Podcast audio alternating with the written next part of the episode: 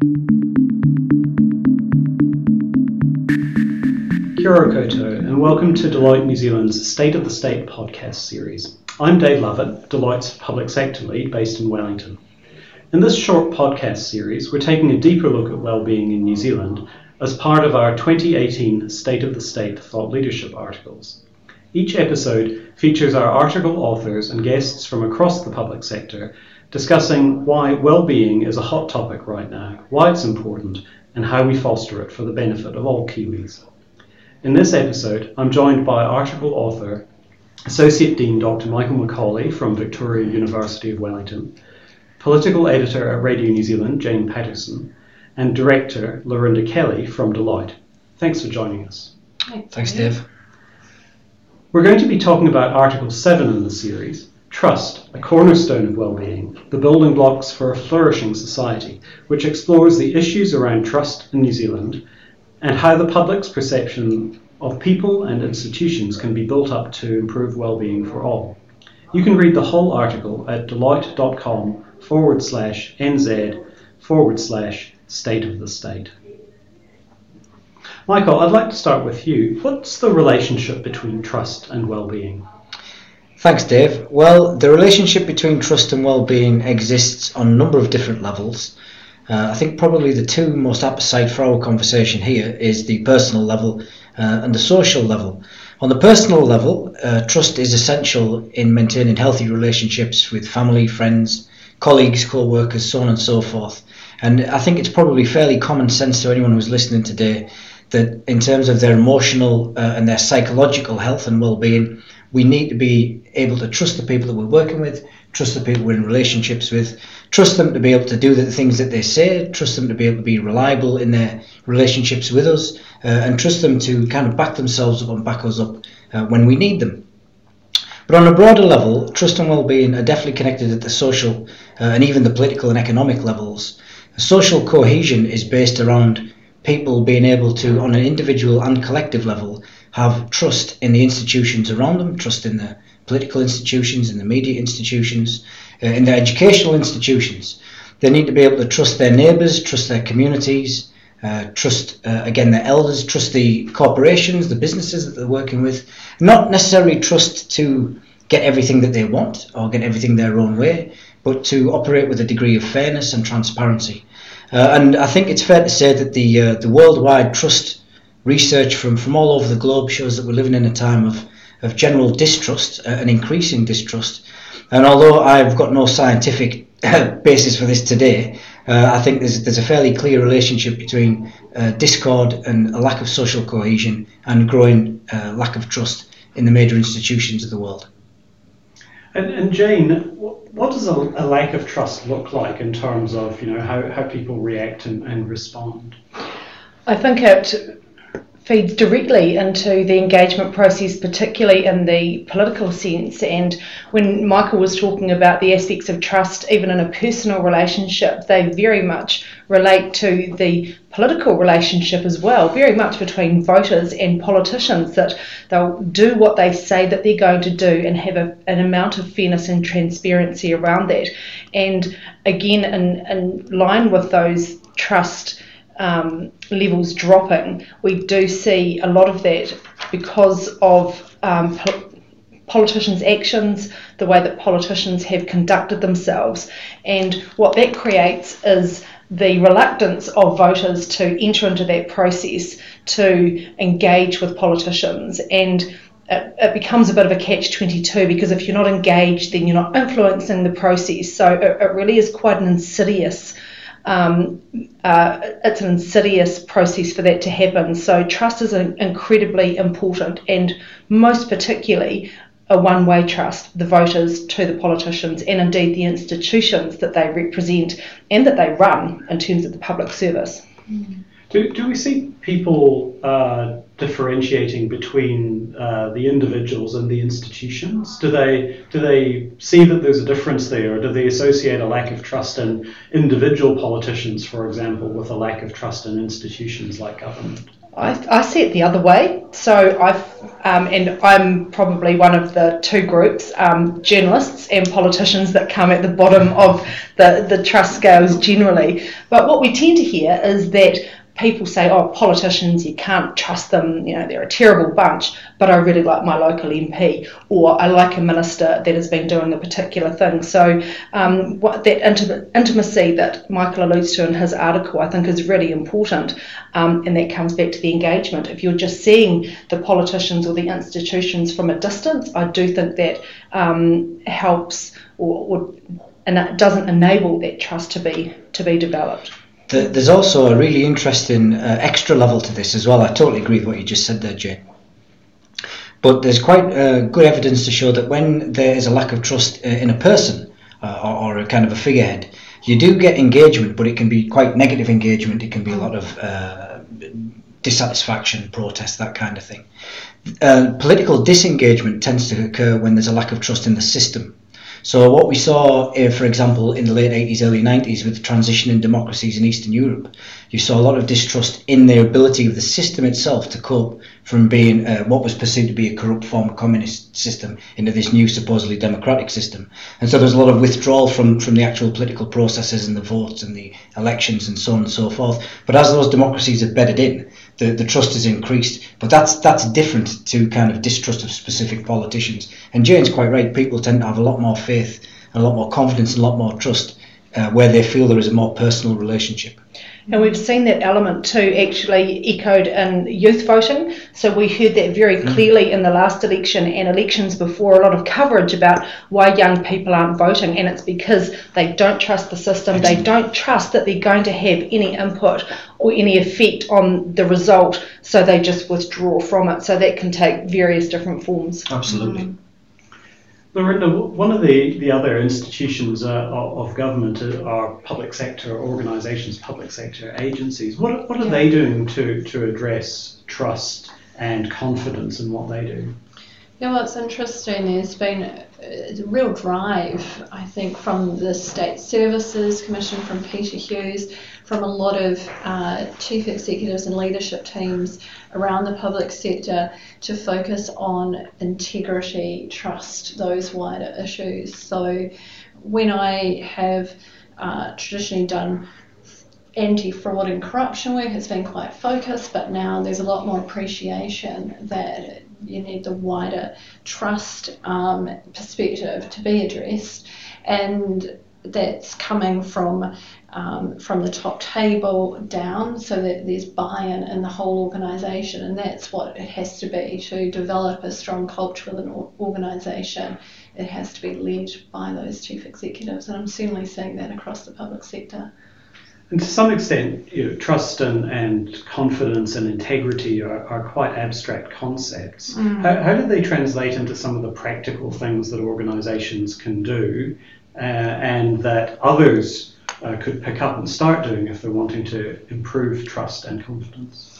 Yeah, sure. Well, it, you know, as I said, it, it has to stay at that top table. So the practical aspects of that are talking about it, the visibility. You know, um, State Services Commission launched their Speak Up um, requirements recently, um, and that is a key aspect of it as well. That that uh, if the people who work in the organisations have trust in the organisation, similar to what Jane was saying about trust in the system, then they will engage, they will speak up, they will feel that that um, their actions will be acted upon. So it, it is around the communication of the values and making it safe for people and making them feel like they can trust the place that they work in. From an external point of view, we see that through the use of the Official Information Act and transparency. So there is quite a range in the response from different government agencies, and some of them have different imperatives in terms of national security or operational or commercial security. But that is um, one way, a, a tangible way that public sector agencies can show or demonstrate their willingness to be transparent and to want to elicit trust from um, the communities that they serve. Mm-hmm. And that is one thing, that is one way they can demonstrate that in quite a physical kind of way. And just, just building on that uh, as well, in, in terms of kind of community, uh, levels of trust and, and uh, looking at the actual kind of coalface where the interaction between organisations and, and, people, whether that's a citizen or a customer or however they wish to be labelled, uh, takes place. That's where you can actually begin to see a really tangible kind of developments in terms of trust as well. Uh, and it's really interesting to note that, again, it's kind of an intimacy factor. When you see people have had a particular personal experience with, for example, the police or with some form of public service, it's the people at the coalface, the people you're actually interacting with, where the, the trust relationship is built, far more than it is kind of the, the, the senior leader level, although that is clearly crucial for the organisation itself. If you're thinking about trying to develop public trust, where does the public interact with an organisation? At what stages does the public interact with the organisation? And build some kind of bridges uh, around about those interactions. And, and, are those those personal interactions key to growing that trust and confidence over time? Yeah, oh, with, with, without well, it's a combination, I think, of, of all the things we've been talking about. There's there's no question that leadership is absolutely crucial. But when we're talking about public sector, we have to be talking about the public. Uh, and if we're talking about trust as, as a kind of an authentic uh, way to mediate between relationships, it's, it's the public focus that always has to be uh, a kind of number one, I think, in people's minds. Mm-hmm. Jane, I just want to go back to one of your points before around the uh, the Official Information Act. I think uh, the public sector has a difficult relationship with the Official Information Act, and that's playing out at the moment. Uh, we, we've got a tension between uh, some uh, agencies and some politicians wanting agencies to be more proactive with the release of information, some tensions there in terms of what that means for agencies' ability to give free and frank advice to ministers. Uh, and canvass all the options with the risk that that then becomes public, uh, but also uh, opposition politicians actively using official information requests uh, to try and mine for information that can then be used in political attacks. Um, now, that's whichever party's in government, that dynamic kind of plays out one way or the other. But how do you see that uh, either building or eroding trust and confidence in government? I think it's crucial to um, trust in government and not just ministers in Parliament, but those broader um, sector agencies. And again, we do see a variance in the way that different agencies and indeed ministers interact um, and I can only talk from the media point of view. But I think it's really important to remember that we are the agents of the public. So there is um, certainly an attitude within the public service that we can be vexatious, um, that some of the OIA requests are unreasonable, and there is a degree of negotiation sometimes when we don't want to be um, imposing a massive workload on the public sector just for the sake of it. So we understand that um, you know there is certain information that we're seeking, and there are different ways of dealing with that. But I think all in all, there has been a greater awareness of the importance of the Official Information Act. There's been quite a lot of coverage in the last um, over the course of the last government, and now this government, of course, with its open and transparent tagline so I do think there is an awareness, A, of the importance of it and the importance of being seen to abide by it, but also in the end, it's, it's the law. Hmm. So the agencies have to act within the law, and from my experience, um, they have not always acted within the letter of the law. And I think there's been a real push um, recently to make sure that they do, or at least that they're acting within the spirit of the law, which is really just as important. And how, how is this changing in a world where we have increasing uh, digital media um, taking a, a, greater share of the headlines, uh, driving a lot of the stories forward, where maybe that wasn't quite the case in the past? So it's interesting because we have so much information, and politicians um, have openly sort of told me that actually that's one benefit because it's almost like they can overload us with information. So um, you get an OIA or you get um, a huge amount of access, and sometimes it's difficult to find actually the, the key information or, or, or what you're actually looking for. In terms of the digital media itself, um, it is a real challenge for journalists. Uh, the PR industry has really bulked up and newsrooms have stripped down. So even that dynamic in itself um, makes a journalist's job harder. And the 24 hour nature of the news means that stories move on much more quickly Um, and also, as journalists, you don't necessarily always have the time that a, a, say, newspaper reporter would have 20 years ago, where they had one deadline at the end of the day, so they can really give that good, considered um, attention to a story where we literally have no deadlines anymore. Um, when you get it, you publish. And so, as journalists, it's um, incredibly important for us to be checking our quality, checking our accuracy, um, and not letting that pressure um, lead you to publish you know, it's something that's not accurate because, again, that comes back to trust. If we want our consumers and our audience to trust us, then we have to be putting out accurate information. But it's a real tension. There's a competitive nature, but then there's also that public interest nature of making sure that what we're saying is um, reasonable, accurate, and is actually in the public interest as well. Lorinda, can, can trust be used in negative ways as well? Mm. Yeah, no, I was interested in the article with the comment around um, how some people can distill trust building down into a technique to advance their own interests because certainly I think a lot of the momentum that has been going on around integrity and trust in the public sector has come about from the Joanne Harrison fraud investigation, which I was um, leading from the Deloitte perspective, and that was a classic example of someone very manipulative who did build up trust for their own purposes. In fact, um, I brought along the victim impact statement that the Ministry of Transport has on their um, website, and, and right at the near the end of it, it says staff at the Ministry of Transport are motivated to serve the needs of New Zealanders. Like all public servants accountable for public money, they cannot do this in an environment where there is no trust. And I thought that was particularly relevant to um, you know to what we are discussing today because certainly that was a key tool that Joanne Harrison used in that environment. Are there, are there things that public sector organisations can do to to address those who are looking to manipulate trust? Oh yeah, look there. There will always be um, people who are self-serving and will use opportunity to benefit themselves. It's, but certainly there, there are a lot of steps being taken to limit it, and a lot of it does go back to what I was referring to before with building up that whole culture and environment. You know, if you've got a mature integrity framework, it will be prevention led and you will be looking at these particular tools, data analytics, all sorts of things that you can use, but a lot of it is around building up a culture where people feel safe to speak up because people in an organisation really are the best the best tool to, to help prevent and detect um, those that are manipulating others. Yeah.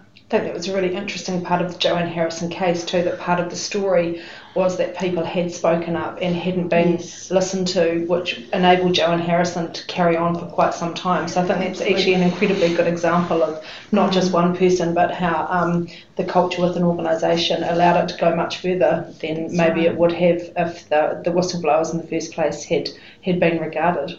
Yeah. And, and you see that again at, at a much broader kind of political level. Authoritarian leaders require people not to speak up, and they require yeah. people to trust them one way or the other, whether it's to trust them through fear of reprisal, so they have to, whether they like it or not, or to trust them for charismatic reasons.